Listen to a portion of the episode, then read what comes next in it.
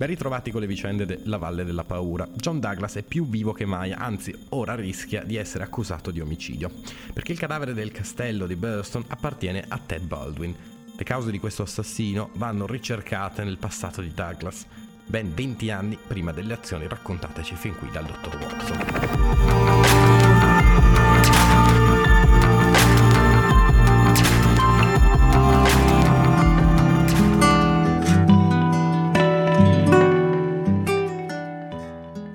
Parte seconda. I Vendicatori. Capitolo uno. L'uomo.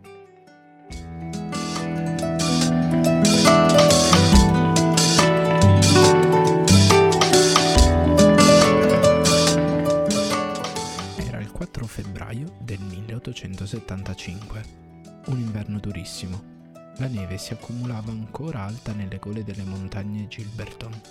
Lo spazzaneve era però riuscito a tener liberi i binari e il treno della sera che congiunge la lunga fila di villaggi di minatori delle miniere di carbone e di ferro stava avanzando lentamente, gemendo e sbuffando su per i ripidi dislivelli che conducono da Studgeville lungo la pianura sino a Vermissa, la cittadina principale all'imbocco della valle Vermissa. Da questo punto la linea discende verso Barton's Crossing, Elmdale e la contea esclusivamente agricola di Merton. Era una ferrovia a binario unico, ma su ogni binario morto ve ne erano molti. Lunghe file di vagoncini colmi di carbone e di ferro grezzo rivelavano la ricchezza nascosta che aveva attirato una popolazione rude, creando un incredibile fermento di vita in quell'angolo particolarmente desolato degli Stati Uniti.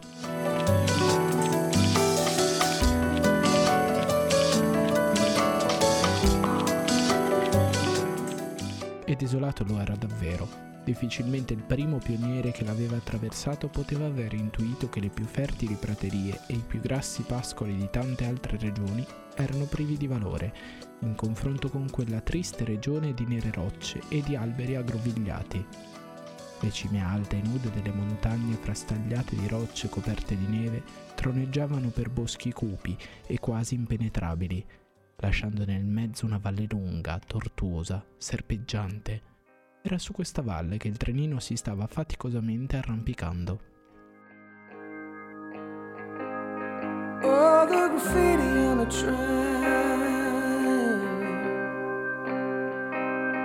Oh, the graffiti on the train. Oh no, rolled into a lie.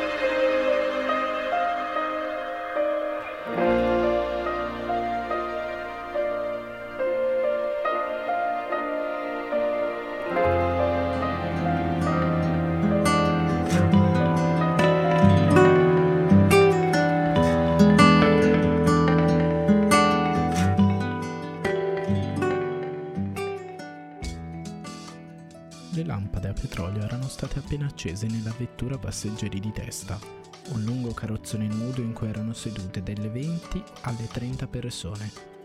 La maggioranza era composta di lavoratori che tornavano dalla loro fatica quotidiana nella parte inferiore della valle.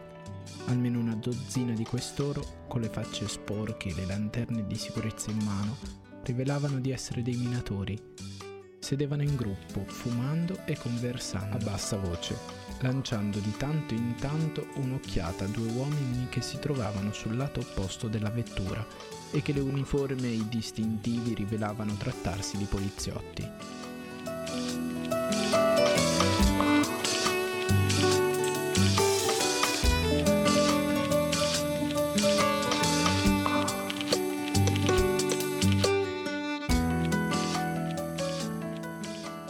alcune donne del popolo e un paio di viaggiatori, probabilmente piccoli bottegai del luogo, formavano il resto della compagnia, a eccezione di un giovane che sedeva in un angolo tutto solo.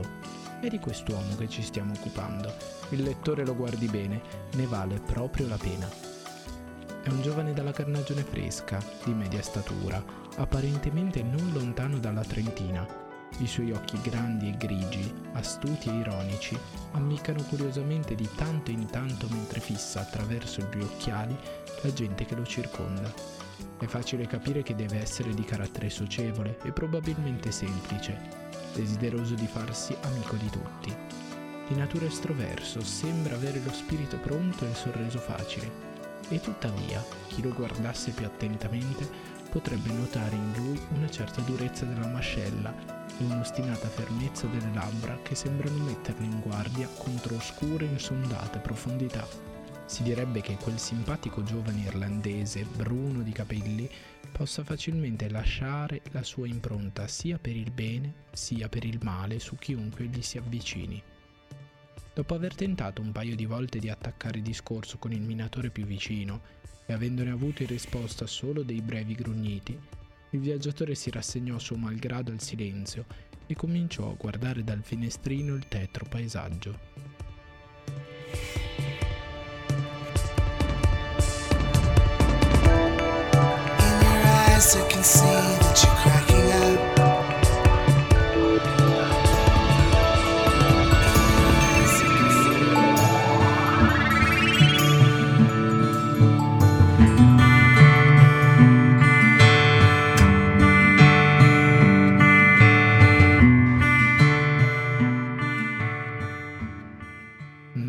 Una visione allegra attraverso le tenebre che stavano calando, spiccava il rosso bagliore delle fornaci disseminate sui fianchi delle colline. Grossi mucchi di scorie e cumuli di residuati di carbone torreggiavano su ciascun lato, dominati dagli alti pozzi delle miniere. Gruppi irregolari di povere case di legno, le cui finestre cominciavano ad allinearsi luminose, erano sparsi qua e là lungo la ferrovia, e le numerose stazioni erano affollate dei loro neri abitanti. Le valli ferrifere e carbonifere della regione di Vermissa non erano certo luoghi di ritrovo per sfaccendati o intellettuali. Ovunque apparivano inesorabili i segni della più cruda battaglia per la vita, di un lavoro faticoso compiuto da lavori rudi e forti.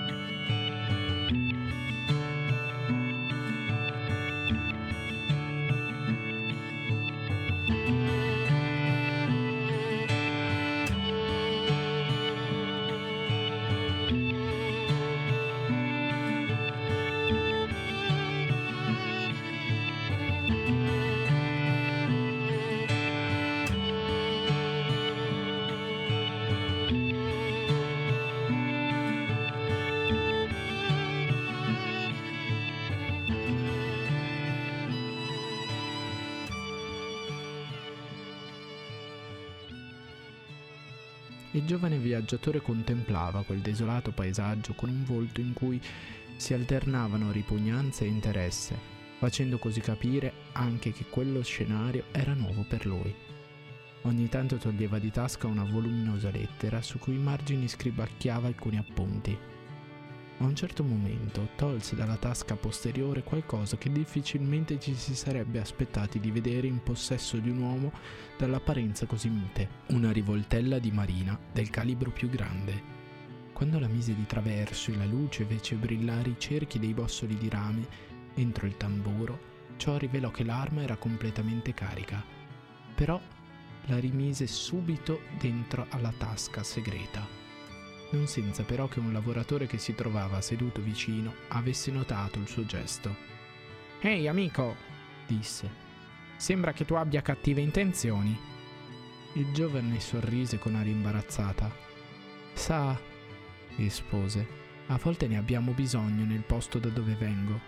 «E da dove vieni?» «La mia ultima residenza è stata a Chicago». «Quindi non sei di queste parti?» «Sì». «Vedrai che forse potrà servirti anche qui», dice l'operaio. If I was young, I'd flee this town. I buried my dreams and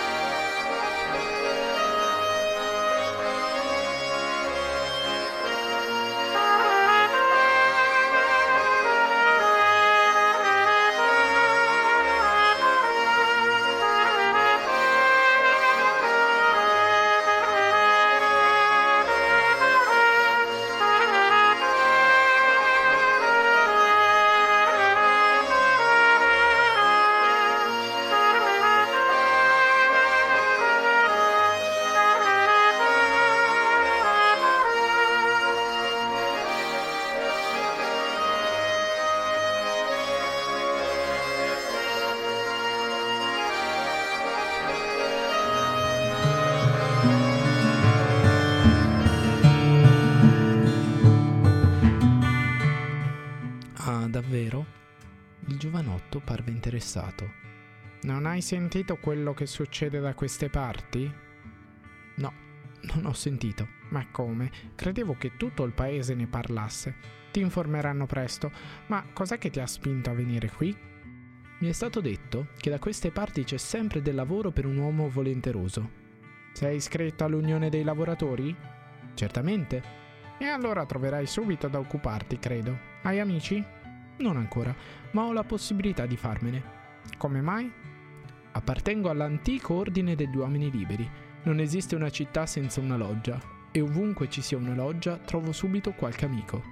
Quell'osservazione ebbe uno strano effetto sul suo compagno, che lanciò intorno agli altri seduti nello scompartimento un'occhiata sospettosa.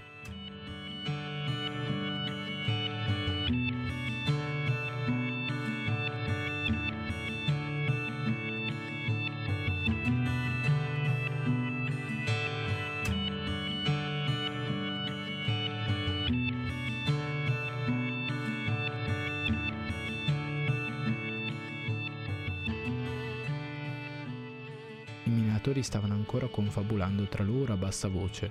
I due poliziotti sonnecchiavano. L'uomo si avvicinò, si sedette accanto al giovane viaggiatore e gli porse la destra. I due si scambiarono una forte stretta di mano. Vedo che dici la verità, ma è sempre meglio assicurarsi. Toccò con la destra il sopracciglio destro. Immediatamente il viaggiatore toccò con la sinistra il sopracciglio sinistro. Le notti buie sono sgradevoli, osservò l'operaio. Sì, soprattutto se si viaggia da forestieri, rispose l'altro. Basta così, io sono fratello Scanlan, della loggia trecentoquarantuno, Valle Vermissa. Felice di vederti da queste parti. Grazie, io sono fratello Jack McMurdo, della loggia ventinove, Chicago, e sono davvero fortunato di aver subito incontrato un fratello.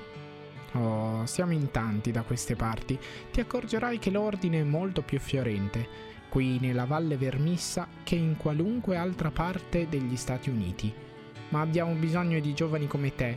Non riesco a capire come mai un ragazzo del tuo stampo, appartenente all'Unione dei Lavoratori, non sia riuscito a trovare lavoro a Chicago. Oh, se per questo di lavoro ne avevo trovato anche troppo, rispose McCurdo. E allora perché sei partito? McCurdo indicò con un cenno del capo i poliziotti e sorrise. Credo che quei tipi là sarebbero felici di saperlo. Scanlan emise un brontolio di comprensione. Pasticci? Domandò in un soffio. Altro che roba da galera? E il resto? Qualche omicidio, forse? È ancora troppo presto per parlare di certe cose, rispose McCurdo con l'aria di chi capisce troppo tardi di aver detto più di quanto desiderava dire. Once upon a time, I was of the mind to lay your burden down and leave you where you stood. You believed I could. You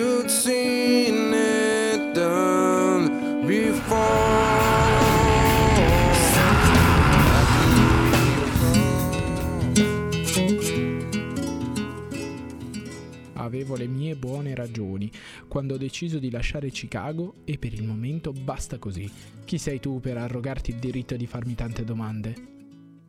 I suoi occhi grigi, da dietro le lenti, fiammeggiarono improvvisamente in un pericoloso lampo di collera.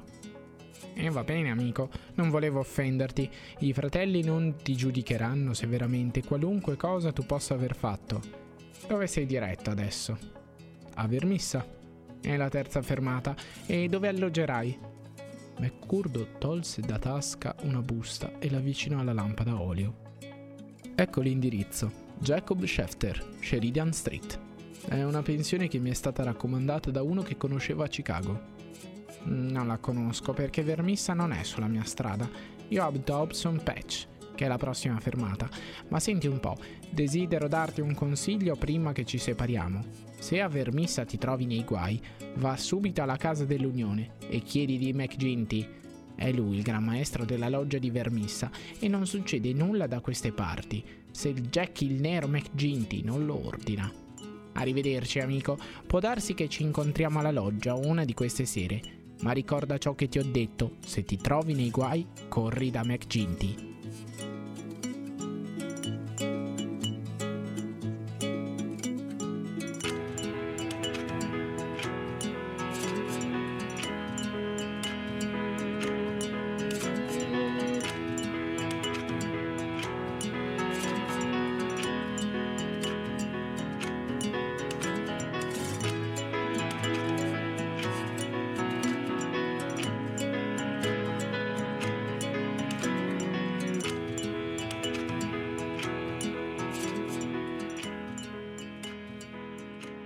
Scanlan scese e McMurdo rimase nuovamente solo con i suoi pensieri.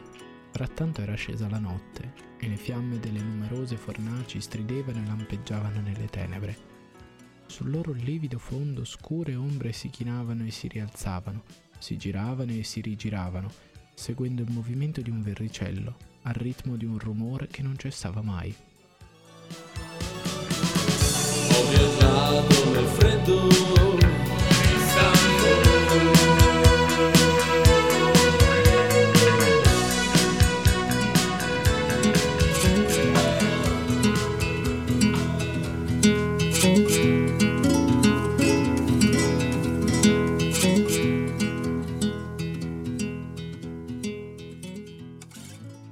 Io credo che l'inferno deve essere preso a poco così, disse una voce.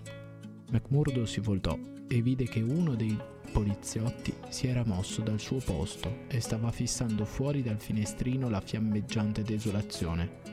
Quanto a questo, disse l'altro poliziotto, credo anch'io che l'inferno deve essere qualcosa del genere. Se poi all'altro mondo ci sono diavoli peggiori di certi di cui non potremmo fare il nome, questo non saprei dirlo. Ehi tu, immagino che sei nuovo da queste parti, vero? Cosa importa se lo sono? Rispose McMurdo con voce imbronciata. Oh, niente, soltanto volevo avvertirti di stare attento nella scelta dei tuoi amici. Io, per esempio, se fossi in te, non comincerei proprio con Mike Scanlan e con la sua banda. E a voi cosa cavolo importa chi sono i miei amici? Urlò McMurdo con una voce tale che tutte le teste si voltarono verso il punto dello scompartimento da cui proveniva l'alterco. Ho forse chiesto il vostro parere? Oppure mi giudicate così stupido da non riuscire a muovere un passo senza essere consigliato? Parlate quando vi si rivolge la parola e, per Dio, dovete aspettare un bel pezzo se si tratta di me.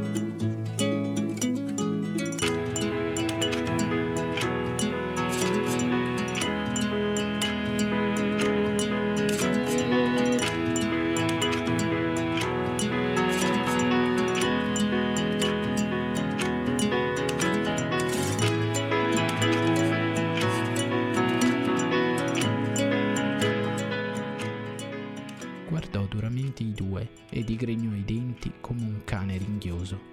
I due poliziotti, due bravi ragazzi un po' tonti, rimasero letteralmente ammutoliti di fronte a quell'incredibile scatto di violenza, e le loro amichevoli proposte avevano suscitato.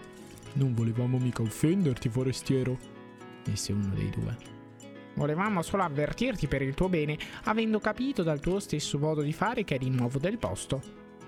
Sono nuovo del posto, ma conosco bene i vostri modi e la vostra razza, gridò McMurdo in un freddo scatto di rabbia.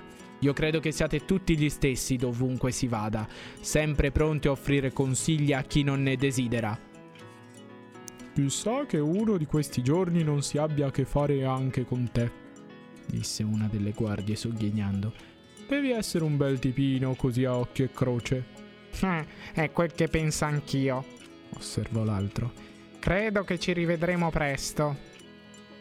Non ho paura di voi io, non crediate che voglia nascondermi, gridò McMurdo. Mi chiamo Jack McMurdo, va bene così? Se avete bisogno di me mi troverete da Jacob Schefter, Sheridan Street, Vermissa. Dunque vedete che non mi nascondo, sia di notte che di giorno, non ho mai paura di guardare in faccia gentaglia come voi. Su questo non fatevi illusioni.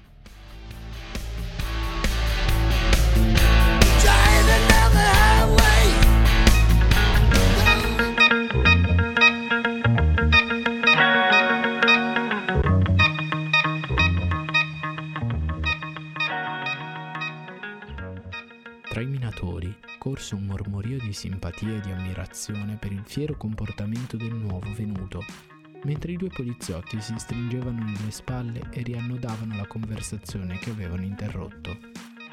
Pochi minuti dopo, il treno entrava in- nella stazione male illuminata e scesero quasi tutti, poiché Vermissa era di gran lunga la cittadina più importante della linea. McMurdo prese il suo zaino di cuoio e fece per allontanarsi nelle tenebre, quando un minatore gli si accostò.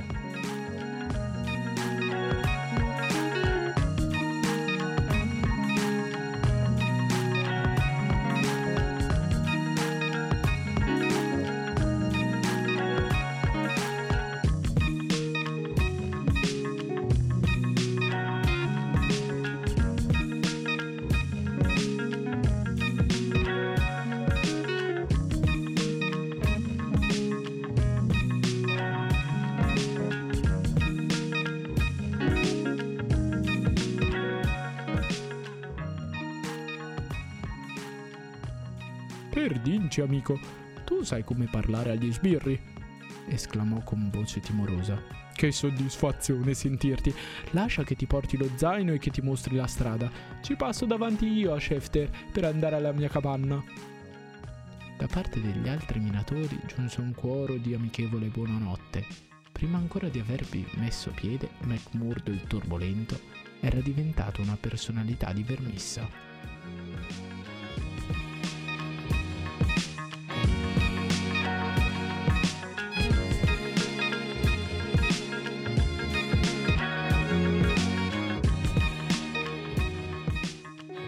La regione dava l'impressione di un luogo di squallore, la cittadina a modo suo era forse ancor più deprimente. Lungo la stretta valle vi era almeno una certa cupa grandezza che emanava dagli immensi fuochi e dagli enormi pennacchi di fumo, mentre la forza e l'industriosità dell'uomo trovavano degni monumenti nelle colline di cui aveva squarciato i fianchi con i suoi mostruosi scavi. Ma la cittadina era meschinamente brutta, sciatta e monotona. La strada principale era stata ridotta dal traffico a un impasto di neve e di fango. I marciapiedi erano stretti e ineguali. I numerosi fanali a gas servivano soltanto a mettere in maggiore evidenza una lunga fila di case di legno, ciascuna con la sua veranda affacciata sulla strada maltenuta e sporca. A mano a mano che si avvicinava al centro della città, la scena era ravvivata da un susseguirsi di botteghe ben illuminate e soprattutto da un pullulare di bar e di case da gioco, in cui i minatori spendevano le paghe duramente guadagnate, ma certo assai alte.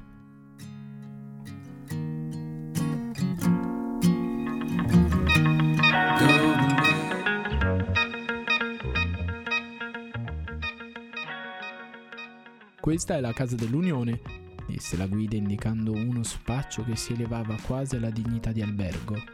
Jack McGinty è lì. Che tipo è? Domandò McMurdo. Cosa? Non ha mai sentito parlare del padrone? E come posso aver sentito parlare? Sai benissimo che io sono nuovo di queste parti. Ma credo che il suo nome fosse conosciuto in tutti gli Stati Uniti. È stato sui giornali un sacco di volte. E perché? Ecco, Il minatore abbassò la voce. Per quelle storie. Quali storie? Santo Dio, amico, lo sai che sei un bel tipo. Permettimi di dirtelo senza intenzioni offensive. Qui da noi non si parla che d'una cosa sola, e cioè delle imprese dei vendicatori. Già, mi pare di aver letto dei vendicatori a Chicago. Sono una banda di assassini, non è vero? Zitto, se ti è cara la pelle, esclamò il minatore fermandosi tutto turbato e guardando sbalordito il suo compagno. Mio caro, ti faranno la pelle presto da queste parti se parli a questo modo per la strada. Più d'uno ci ha rimesso la vita, per molto meno. Beh, io non so niente di queste faccende, ne so quel poco che ho letto. Spero che tu abbia detto la verità. L'uomo volse intorno un'occhiata nervosa, scrutando le tenebre, quasi temesse di scorgervi un pericolo in agguato. Se uccidere è delitto, allora Dio sa che qui di delitti ce ne sono anche troppi, ma non arrischiarti a pronunciare il nome di Jack McGinty in relazione con queste faccende, forestiero, perché gli riferiscono anche i bisbigli e lui non è tipo da lasciar passare lisce le offese. Ecco la casa che cerchi, quella lì un po' scostata dalla strada. Ti accorgerai che il vecchio Jacob Schefter, che gestisce la pensione, è uno degli uomini più onesti che abitano in questa cittadina. Ti ringrazio, disse McMurdo, strinse la mano al nuovo conoscente e si avviò faticosamente col suo zaino su per il sentiero che conduceva all'abitazione, e al cui uscio bussò con piglio sicuro.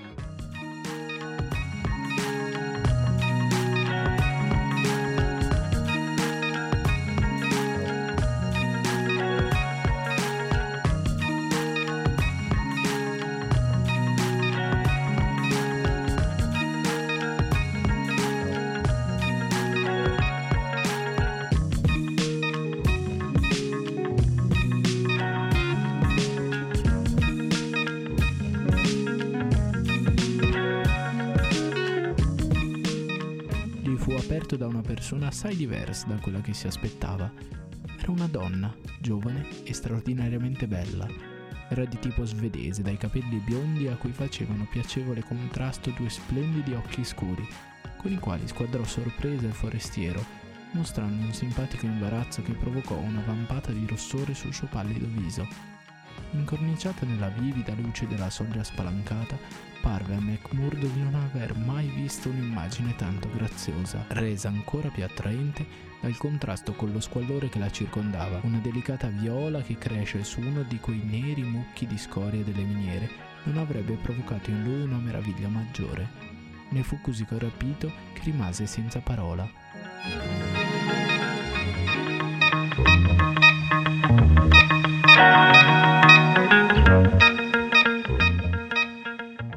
E fu la donna a rompere quello strano silenzio. Pensavo fosse papà, disse con una gradevole lieve punta di accento svedese. È venuto per vedere lui? È andato in centro, ma lo aspetto da un minuto all'altro. McMurdo continuava a fissarla senza tentare di nascondere la sua ammirazione, tanto che gli occhi della ragazza si abbassarono confusi di fronte a quell'ospite autoritario. No, signorina, rispose infine, non ho nessuna fretta di vedere suo padre, ma la sua casa mi è stata raccomandata come pensione. Pensavo che mi ci sarei trovato bene, ma adesso ne sono sicuro. È molto rapido lei nelle sue decisioni, rispose la ragazza con un sorriso. Chiunque non fosse cieco farebbe altrettanto, replicò l'altro. La ragazza rise del complimento. Entri dunque, disse. Io sono Etty Scheffer, la figlia del signor Scheffer. Mia madre è morta e dirigo io la casa. Può sedersi vicino alla stufa nella stanza principale sino al momento in cui rientrerà mio padre. Ah, ma eccolo, così potrà accordarsi direttamente con lui. Un uomo anziano, massiccio, avanzava lentamente su per il sentiero. In poche parole McMurdo gli disse che desiderava alloggiare da lui. A Chicago il suo indirizzo gli era stato dato da un certo Murphy, il quale lo aveva avuto a sua volta da un altro. Il vecchio Scheffer acconsentì subito. Lo straniero non stette a discutere sulle condizioni, aderì ai termini che gli venivano imposti, tanto più che, almeno apparentemente, sembrava pieno di denaro. Per dodici dollari la settimana, pagabili in anticipo, avrebbe avuto vitto e alloggio. Fu così che McMurdo, autoconfessatosi fuggiasco dalla giustizia, venne ad abitare sotto il tetto degli Scheffer. compiendo il primo passo che doveva condurlo per una lunga e tenebrosa serie di vicende che si sarebbero concluse in un lontano paese.